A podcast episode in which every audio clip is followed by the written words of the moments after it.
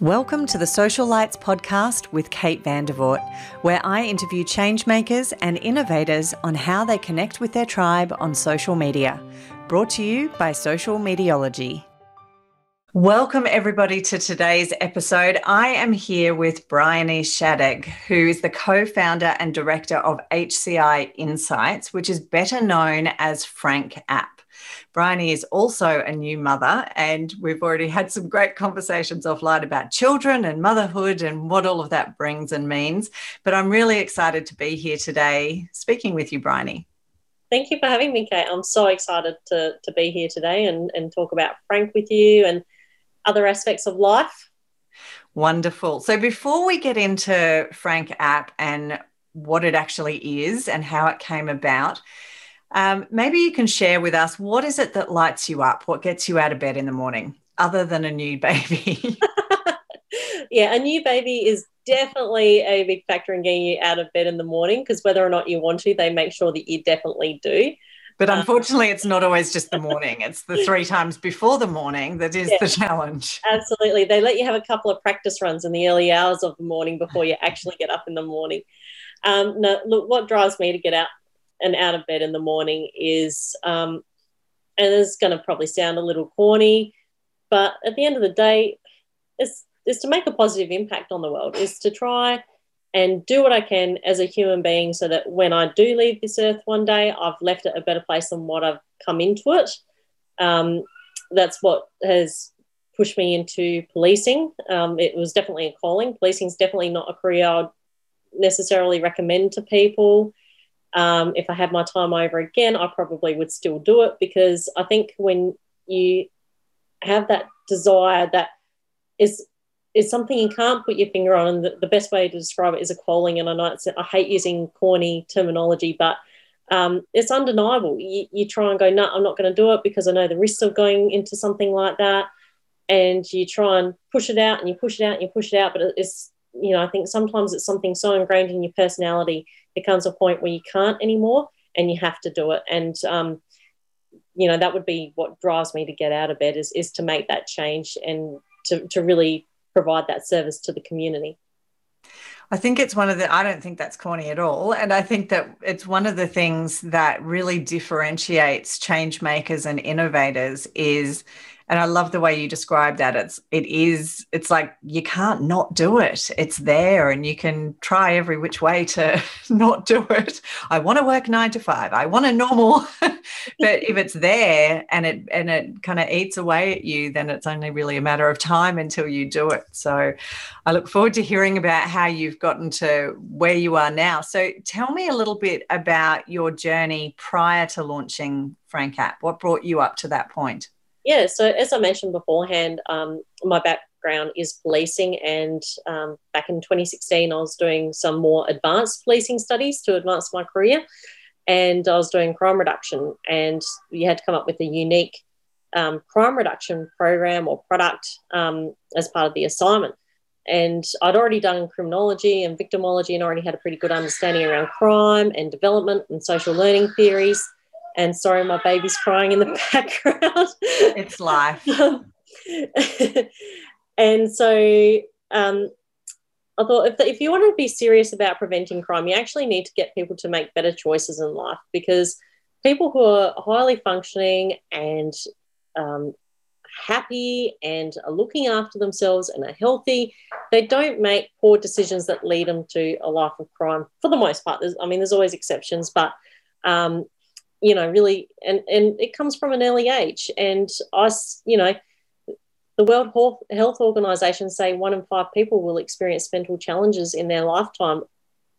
I don't see the statistic. I don't see the one in five. I actually see the faces. You know, when they talk about suicide being the leading cause of death for people under the age of, I think, 25 in, in Australia, I think they've actually increased that now to 34. Um, I see those faces because I'm the one who is going to those deaths and doing the identifications with the next of kin and doing the investigation to make sure that there was nothing more untoward and that it was suicide and it is the circumstances that are presented. So it's one thing to read the numbers on paper, it's another thing to live those experiences with people when they're going through those worst days of their life. And as a police officer, it's really frustrating because you can't intervene until something's happened. It, that's the way the law works, unfortunately. Uh, my heart goes out to people who can see the writing on the walls in their life, um, particularly around domestic violence. But it's so hard because we're bound by legislation and it's inappropriate to get involved before something happens in some circumstances, not all. Um, and it's probably a debate for another day. But I, myself was extremely frustrated by it because there's other services that are in place before police get involved that I could see were failing people, and it's not a reflection of the people who work in those services. I think the mental health system in general is quite broken, and really needs revisiting and rebuilding from the ground up. Um, but I could also see a solution, which is what then drove me to build Frank. So um, I could see, you know, Fitbits work really, like fitness trackers work really well to help people with their physical fitness. So it was like, well, can we maybe take some of those concepts and some of the concepts behind targeted advertising and using machine learning and maybe not apply it to have well-being, like apply it to improving people's well-being. And I just felt that that was where the solution laid was was in that giving empowering people to have something tangible in front of them that can lay out in a map basically of of how they're feeling especially over a longitudinal time that they can then use to act on and, and give them those clear pathways to resources so that they can start making those decisions for themselves and, and empower them to make those good choices and, and better outcomes for themselves in the long run. So tell us and I can absolutely see why you have this burning desire to do what you're doing because I think the pathway there was a no brainer in terms of giving you all of those insights and aspects that, um, and clearly as an innovator and a change maker, you you have a way of seeing the world that can see those solutions, which is amazing. So tell us a bit about the app. So imagine no one's ever heard of it before. Explain Frank app to us. Yeah, so Frank app um, stemmed from Sophie app, which is actually on pause at the moment. Sophie was um, more developed towards younger people. And then we developed a prototype. We were testing it on ourselves. My PTSD was really quite bad at the time, but I was very good at managing it. And I thought I was pretty good at picking up when I was going to have an episode. And Frank app, which I'll go into how it works in a minute, picked up a change in my language use at an earlier interval. So then I could apply my coping mechanisms that I knew worked for me at an earlier interval. And after a while, I could start avoiding having an episode altogether. So that's when we decided to pivot towards Frank and, and make that our leading product because um, working with adults is a little bit less risky than working with children straight off the bat. And um, if it worked for me, it was going to work for somebody else as well. I thought it would actually work for a lot of people.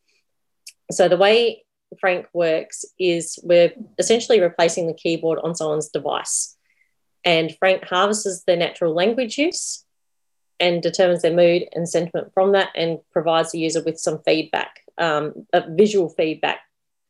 And then um, we use a, a, nudging matrix to help people help nudge people towards constructive behaviors, relationships, or just highlight basically their negative ones so they can make some more positive choices, resources that might be appropriate to help them out in those situations. So in in essence, it's not just a tool for when things are going wrong, it's a really good tool for when things are going right. And you can start um, gaining some real competitive advantage for yourself as an individual. Like if you know you're happiest on a Tuesday or you're most productive on a Wednesday, you can start scheduling important things in your life, like meetings or um, just something that means a lot to you on those days. And then the days that you know that are maybe more negative for you, you can keep a bit quieter so that you're not setting yourself up for failure necessarily. So, you know, even, even when people are great and on top of the world, they still have their bad days. So having some of those insights is is just a really useful tool in helping to get the most out of your life. Um, Can so, I just ask? So, as a police officer, how do you you go? I want to do an app. This makes sense. How on earth do you go about doing that? yeah, really good question. Because my um, way of solving a problem with computer before I started on this was turning it off and turning it back on again. I could never navigate my way around Word and, and, and simple software um, and Photoshop, but that was really the extent of it. Um, and, and when it came to machine learning, I kind of knew that Facebook used it and had a bit of an idea, but really I, tech is just not my background. Um, so I was talking to one of the ladies I work with, and her husband was working at Flinders New Venture Institute at the time, Ben Flink, and he's one of our co founders. Um, Ben's got a lot of experience in innovation. He also is um, been involved in the military over the years as well, and he has a lot to do with Veterans Affair type organisations. And I was talking to him about it. He thought it was a terrific idea as well. And working at Flinders New Venture Institute, he knew Danny and Joey, who are the directors of Svelte Studios, which is a South Australian owned digital agency. So Ben knew how to help me take my idea and grow it into the business and partner with the digital agency that had the technical background to execute what need and the know-how to put it all together to put this product forwards. So um, that's probably a really quick overview of how we've all come together and formed what's now HCI Insights and Build Frank app. Yeah, wow. I'm always interested in the journey as to how you got there because often it's um, way outside our scope of what we know and who we are when people are innovating. So it's yeah. Um, and it was really important for us to try and stay Australian based as well. I mean, Ben and I, when we got together and first spoke about putting the idea together, um, you know, we did float the idea of looking at going offshore for the tech build because obviously it would have been um, financially beneficial for us. But when you're talking language use, and culture comes into it a bit when you're talking lang- language use as well, um, and a product like this really does rest quite heavily on our integrity as a company um, and the trust with the user as well. So it, for us, it was a better business decision, and we are quite South Australian proud as well. And I myself like buying Australian where I can. Um, it was really important to try and keep it local um, especially starting out. So that's why we decided to partner with Svelte Studios, um, and they really wanted to partner with us as well. And that has really driven our journey forward. So we can proudly say that we're still all Australian owned and operated, and we operate out of Lot 14 in South Australia, which is the new innovation hub here. Oh, wonderful. And so in terms of, you just touched on it then, but how are users' data and privacy information, how is that privacy protected?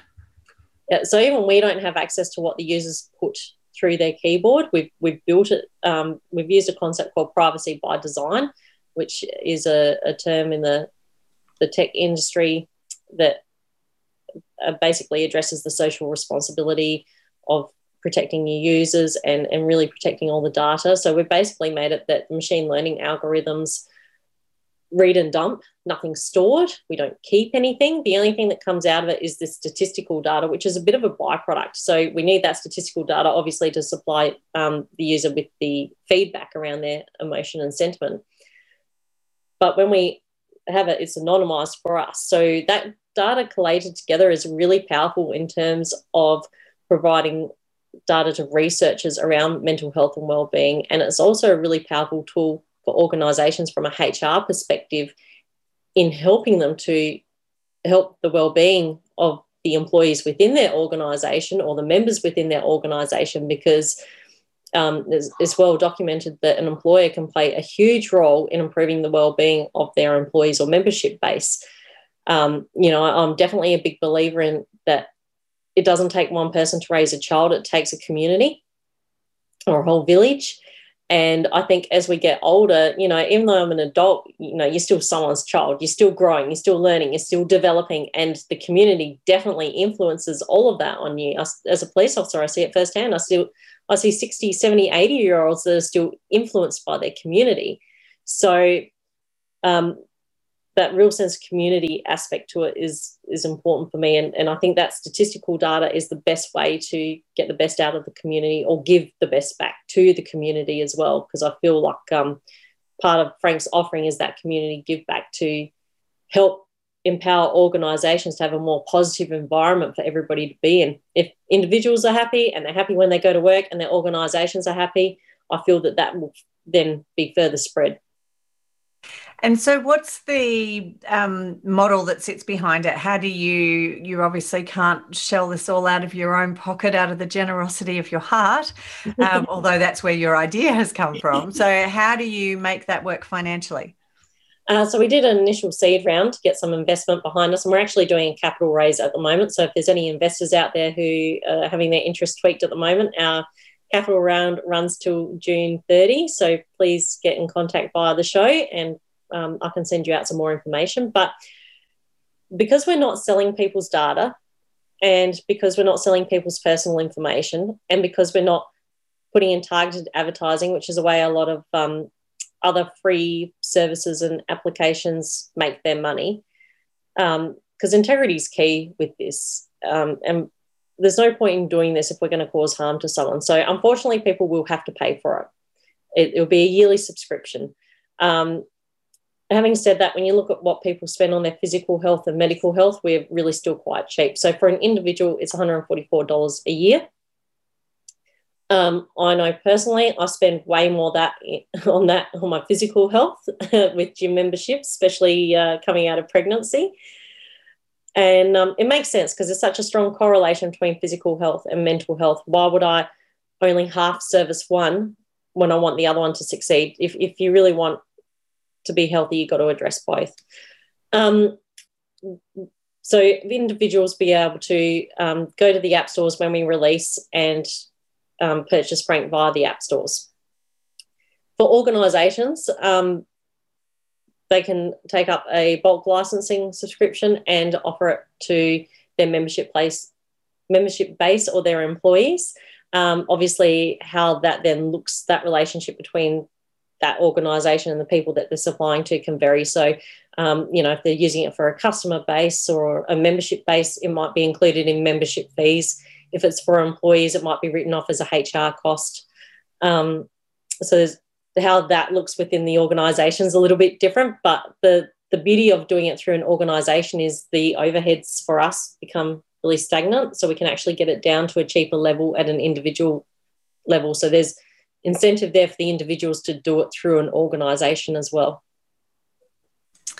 Yeah, wow. Hopefully that makes sense. yeah, absolutely. And, um, you know, we were talking briefly offline beforehand. And I think one of the things that I immediately saw was the ability to measure outcomes am- amongst groups of people. So if you're, um, and I think use the example of, COVID, um, you know, a lot of workplaces, I think, are only just starting to see the mental health impacts of working from home and the major disruption that this has caused. So, to give an organization the ability to track that even anonymously, but to know what's happening with their employees or their members is amazing.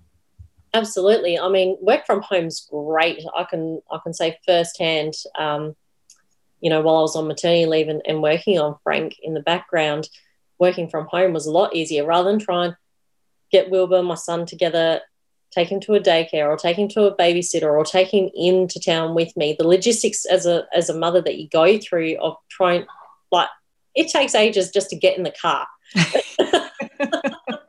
Every parent knows that getting children out of the house requires a degree. and it's not just getting them out of the house, it's getting them out of the house to be able to function for the rest of the day as well. So it's food, it's clothes, it's nappies, it's toys, it's everything else.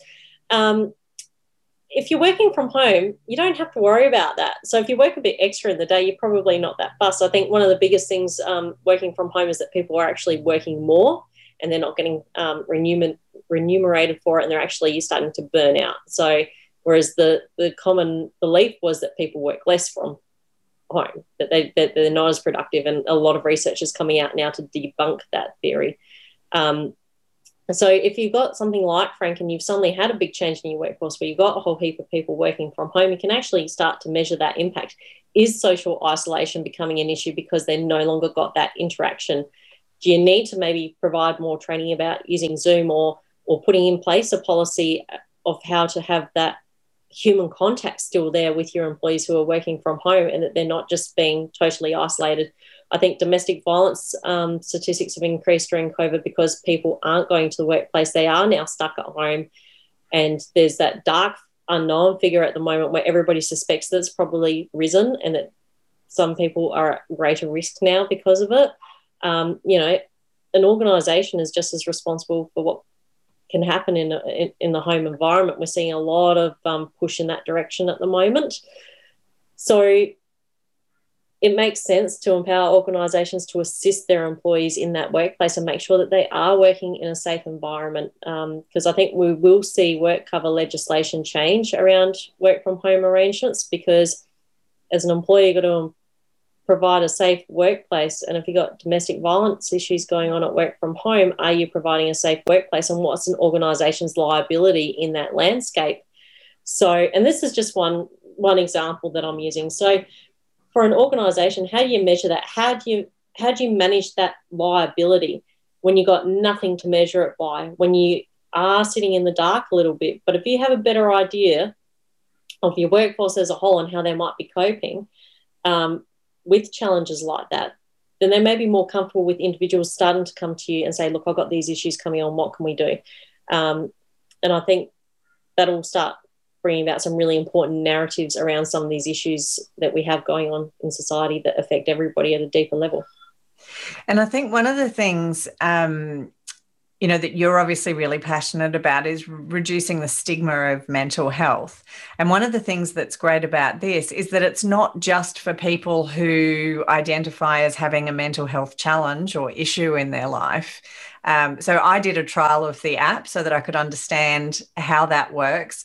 And it's great because it's not about do you have a problem? And if you do, you know, it's not that kind of official mental health model. It's just very much about how are you feeling today and where are you, you know, where are you at with what's going on in your life, which is applicable to everybody and to actually utilize some of this technology and machine learning for good where instead of you know taking data and using it to manipulate people or to influence their decisions or their behavior you're doing that in a way that is very self-empowering. And the data comes from me isn't um, used back at me in any other way other than to help me inform making good decisions and choices about my lifestyle. Exactly. And um, I mean, we're always going to have our skeptics out there that are going to be concerned about what we're doing with people's data and how we're using it. Um, and that's the, the skeptics aside, it's actually really important for me that people know that I'm well intended and my level of integrity as well. So we actually engaged an independent researcher to oversee our pilot uh, our first pilot that you participated in, Kate, um, was just a test that our mood detector is working the way that we want it to. So um, it's not the full completed app, and it was clunky. We knew that going into it, but it, we needed to make sure that the mood detector component was working well because it's a very critical piece of the, the whole app. And um, so we engaged Dr. Miranda Van Hooff from the Military and Emergency Services Health Australia, which is formerly known as the Road Home and it's part of the Hospital Research Foundation to oversee the pilot. So they're independent from us. They're not receiving any money from us. Um, they they loved the project and wanted to help us and see us. Um, they, they could see the good intention behind it and really wanted to help us prove our integrity. Uh, I think it's really important that people know that I think it's 93 to 97% of wellbeing apps available on the market have got no clinical testing behind them to prove that they actually help people. Um, that's where we really want to have a point of difference. Uh, I'm, you know, being a, an experience in policing, I'm evidence based driven, I'm research driven. Um, I want to have that integrity and credibility there so that when people do come with those questions, we can say, here's the proof, here's the evidence. I think it's really important um, because you're dealing with people's mental health. I, I think it's incredibly important. And so, what's your vision for Frank? Where do you see it in 10 years' time? Just to put a random figure on it. Oh, 10 years time. Well, 10 years time, I see us not only having Frank, but having Sophie, which I mentioned beforehand, up and running. And um, I've, I've toyed with the idea of Natalie as well, which is more around uh, postnatal depression and early parenthood challenges. So that's something that my team don't even like me talking about because at the moment, true innovator, always thinking about the yeah. next one. just trying to get Frank to market. They're like, stop, stop. Um, and, I'd love to see us being able to find a way to make it applicable for elderly communities as well. Um, uh, and I'm just sort of struggling to work out how that's going to work until we get a generation through that are used to having a personal device on them. Um, but I see Frank not only having penetrated the Australian market, but the global market in terms of English speaking languages um, or countries that are English speaking. And I would like to see us maybe in 10 years' time starting to move into non English speaking countries as well. Um, obviously, trying to um, take on a new language is going to be a new challenge for us. And the, I mean, there's going to be challenges for us when, in terms of just the different cultures between different countries. I mean, culture in Australia is very different to the US or New Zealand or um, the UK, South Africa, which has got a huge English speaking population. It, you know, the cultures are just also different. Um, my father's side of the family are from Switzerland, so I'm a Swiss citizen as well. And you know, you're talking a country there that has four different national languages, and they all tend to speak English as well. So, um, culture is going to be a very, very interesting challenge for us. I'm actually pretty excited for it. Um, I imagine there's some language patterns too, and some ways, some really big cultural differences in how we describe emotion and feeling, and yeah and that's that's sort of been the challenge from day one is just individual to individual was so significantly different. So it was trying to build something that would be useful for everybody um, but still able to be specific enough for the individual and to give them the insight. So um, a lot of our uh, and i can't go too much into it because obviously it's part of our ip um, but that's been an exciting part of the challenges overcoming overcoming those aspects and I have to ask, how do you come up with the names for the apps? Uh, so Sophie, we really finding names for anything is hard. So I love your name, Socialize. I just think that was a terrific name. Um, so Sophie was uh, probably the tricky one because that was the one we were sort of going with first, and um, we wanted a name because we're dealing with kids. We wanted a softer sounding name, a name that kind of translated over a few different languages. And someone said Sophie. Um, it was started off as I think a bit of a joke because um, one of the guys, it was his partner's name at the time, and um, all of us had really positive experiences with someone named Sophie, and it is a, a, like a nice soft name, and it does go across many languages. So that's sort of how that one came about. There's no real special story about that one. Um, Frank was a little bit probably more on point because it was about having a frank conversation with yourself and stripping away the BS that you tell yourself as well. Um, especially when your judgment around yourself is compromised because you're having some challenges with your mental health. Um, and then Natalie, neonatal kind of connotations to it. So yeah, we try and find a name that kind of fits. Yeah, interesting.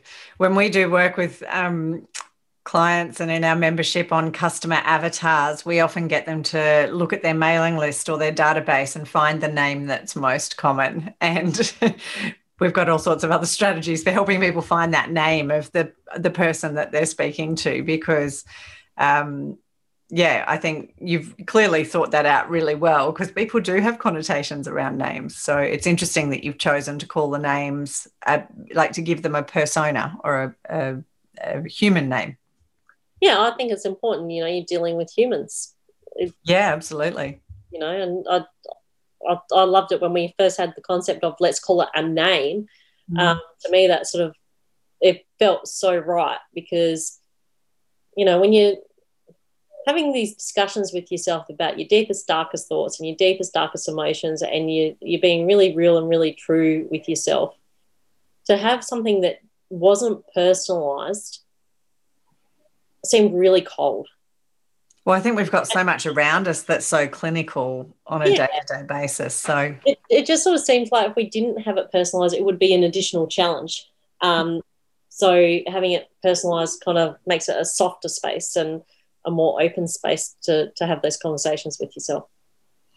So, lots of the people who listen to our podcast are particularly interested in technology and social media and building community and how people connect around things that are important to them. And it might be a bit early in your in your launch, but how does social media and and community play a role in what you're working on? Um, so obviously, there's so many organized. Oh, there's a couple of ways we can talk about this, but probably the the most obvious way is there are so many organizations that do so much great work in mental health and well-being and we didn't want to reinvent the wheel or be a competitor with them because they're great at what they do why why when we can be collaborative and help people access those resources. So um, users will not only get the feedback about themselves, but they can get nudged towards what resources will be could be most effective for them, um, or seem to be the most appropriate for them, and then um, help them to find those navigate those pathways to those resources. Um, two of the biggest hurdles for people seeking assistance with mental health is um, the stigma around mental health and also unclear pathways to resources um, is, is the two biggest preventers for people. So we're looking to connect those users with their community um, essentially and, and help them to, to walk through that door and, and reach out to those communities. Um, the other way I see us having like helping the community or being in the community is um, working with the researchers, giving them the data to to put forwards the research, find out what the problems are in our society, how to fix them, um, or what solutions there might be, and then let the innovators take those findings and build what needs to be built out of it.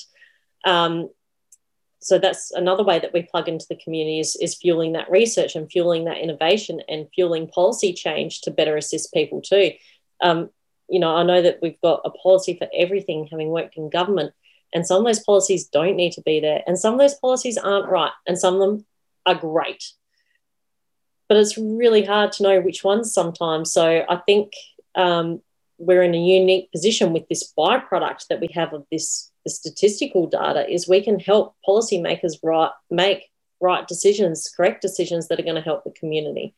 Um, and not just here in Australia, but hopefully globally as well. So that's where I see us really plugging into the community and bringing the community together as a whole. And obviously, with with targeting organisations to take up Frank, that's plugging the employees and the organisations back within their own community. So if you've got five dominant organisations in a local area that are all doing the right thing by their employees and making sure their employees' well-being is the best it can be, the byproduct of that is you're going to have a, a happier community that is probably going to have higher employment, higher academic achievement, less medical issues, less physical health issues, less dietary issues, less substance abuse issues, less domestic violence issues.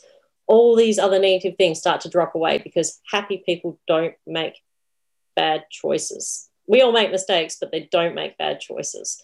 Um, so yeah uh, everything about it is about building these really resilient communities and I just love that you are not wanting to reinvent the wheel because it's one of my, having worked in the not for profit sector myself for so many years, just seeing, and it all comes from such great intent, but just seeing the duplication of services and offerings and even online communities. And, you know, I think people being overwhelmed by choice is a major contributor to mental health challenges. And so simplifying those pathways for people and giving people less choice, but you know, the the pathways that make that really easy, I think that's really powerful. We um, I got asked a really good question um, earlier this month at Australian Healthcare Week. We were a finalist to present over there at Pitch Fest, which we were really excited about.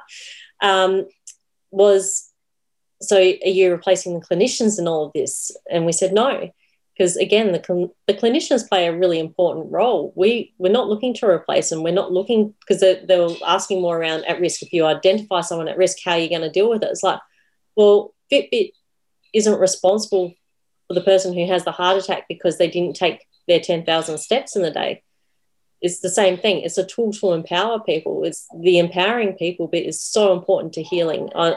When you when you lose when you have a mental health challenge, you lose that control. You lose you feel like you've lost all control over your life, and it's so important to be re-empowered by that. And clinicians play a really important role in all of that. It's about helping people get to their clinician, find the right clinician, because one clinician who's right for me isn't going to be right for someone else. And it's such a personal preference thing. Um, so yeah, the, the, the bottom line is we don't want to replace services that are already doing great work. It's it would just be such a huge mistake.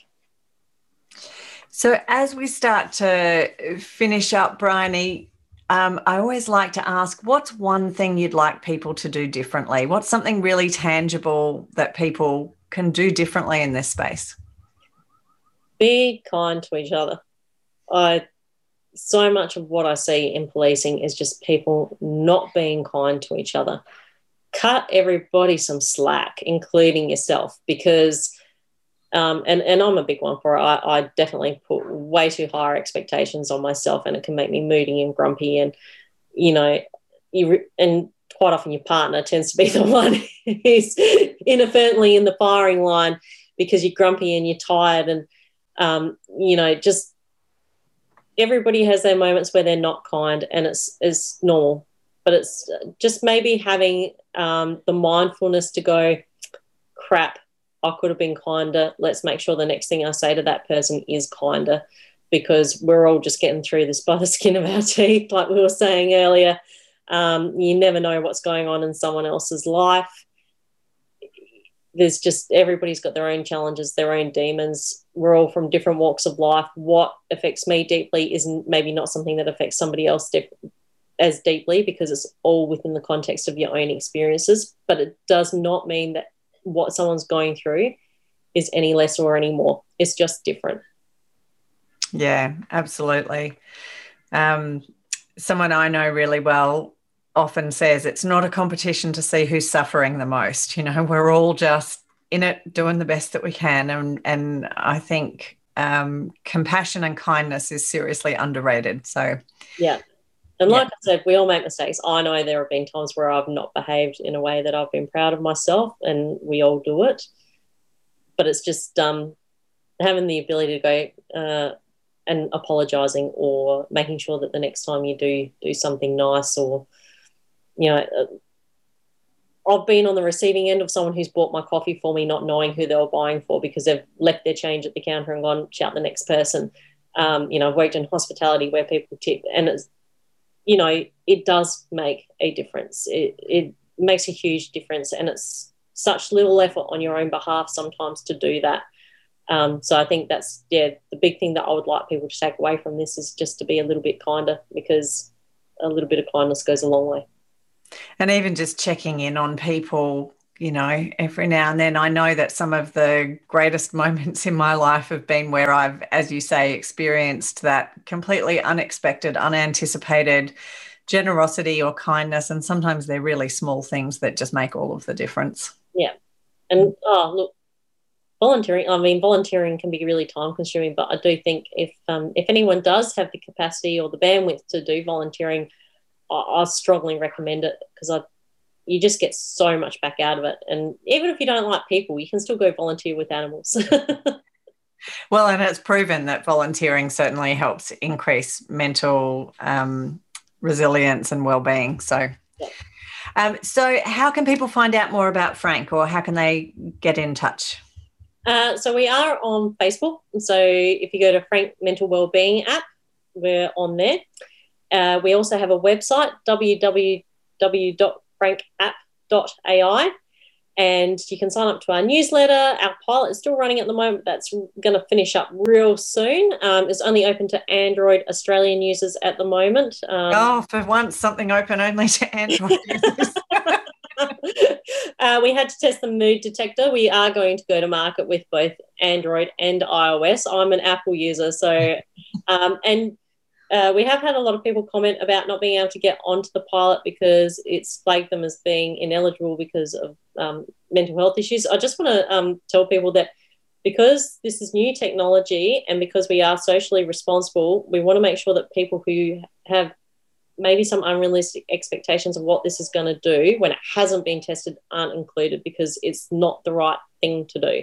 Um, we it's not that your opinions aren't valid. It's not because your input's not valid. It's because we are trying to be really responsible with people and not foreseeably put someone who's already at risk an even greater place of risk. Um, because I don't want to be responsible for that. Um, it will be available to everybody once it hits the market, but it was really important to us that we start this piloting process in a really responsible fashion and that we work up to those people. Obviously, the people who have got massive mental health challenges are the people that we really want to help and we're dying to help you, but it's just so wrong to do it before it's ready. I love your ethics and your integrity. And I've really, really enjoyed speaking with you today, Bryony. So we will put all of those links in the show notes so that people can find you easily. And I would love to check in in a year or so and and see how far along Frank has come. So thank you so much for being here today. Thank you so much for having me, Kate. I'd love to be back. Thank you for joining us on the Social Lights podcast produced by Social Mediology. You can connect with us on Facebook at Social Lights Podcast, and you can find today's show notes and more episodes at socialmediology.com.au forward slash social lights. Please subscribe in your favourite podcast platform to receive future episodes and share with your tribe to inspire others to action.